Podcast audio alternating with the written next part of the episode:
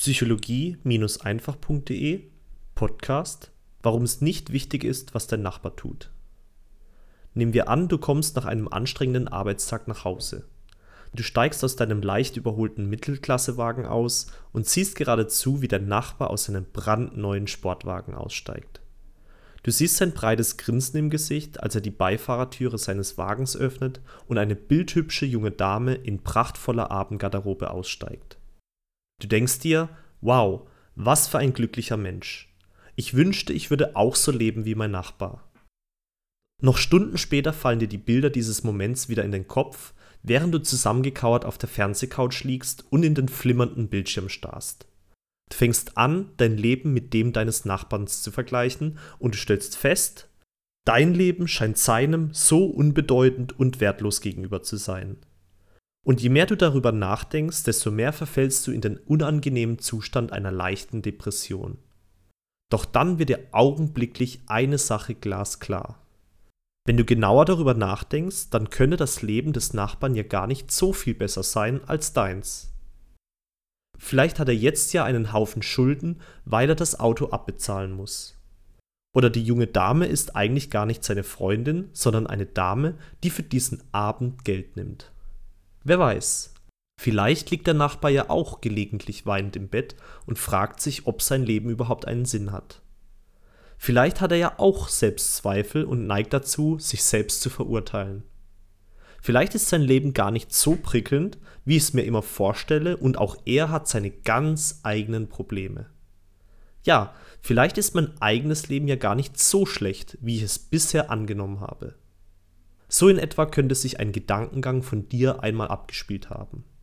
Ja, so hat er sich auch schon bei mir abgespielt. Ich habe in der Vergangenheit oft dazu geneigt, andere für ihr Leben zu beneiden. Ich habe mein eigenes Leben immer mit anderen verglichen und es hat mir seelisch nicht gut getan, weil ich mich danach immer so minderwertig gefühlt habe. Und deswegen habe ich es mir dann auch abgewöhnt. Warum? Weil ich erkannt habe, dass ich keinen Vorteil daraus ziehe. Was bringt es mir, mich mit anderen zu vergleichen? Wichtig ist doch, dass ich mich mit mir selbst vergleiche den Unterschied zwischen gestern und heute feststelle. Das ist das Einzige, was mir tatsächlich etwas bringt. Denn das kann ich selbst kontrollieren. Ich kann niemals kontrollieren, was andere tun, und deswegen wird es immer jemanden geben, der besser, schneller oder erfolgreicher ist als ich. Das einzige Maß, das in meinem Leben wirklich Sinn macht, ist das Maß, das ich an mich selbst anlege. War ich heute besser, schneller oder erfolgreicher als gestern? Wenn ja, dann ist das super. Wenn nein, dann gibt es immer noch ein Morgen mit einer neuen Chance.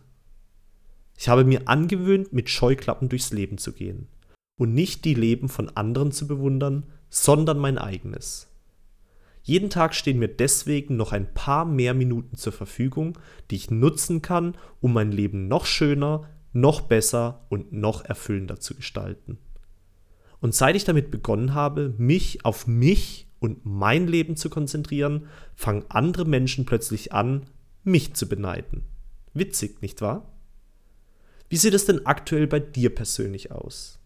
Neigst du dazu, andere für ihre tollen Leben zu bewundern? Warum sparst du dir nicht diese Zeit und nutzt sie, um dein eigenes Leben bewundernswert zu machen?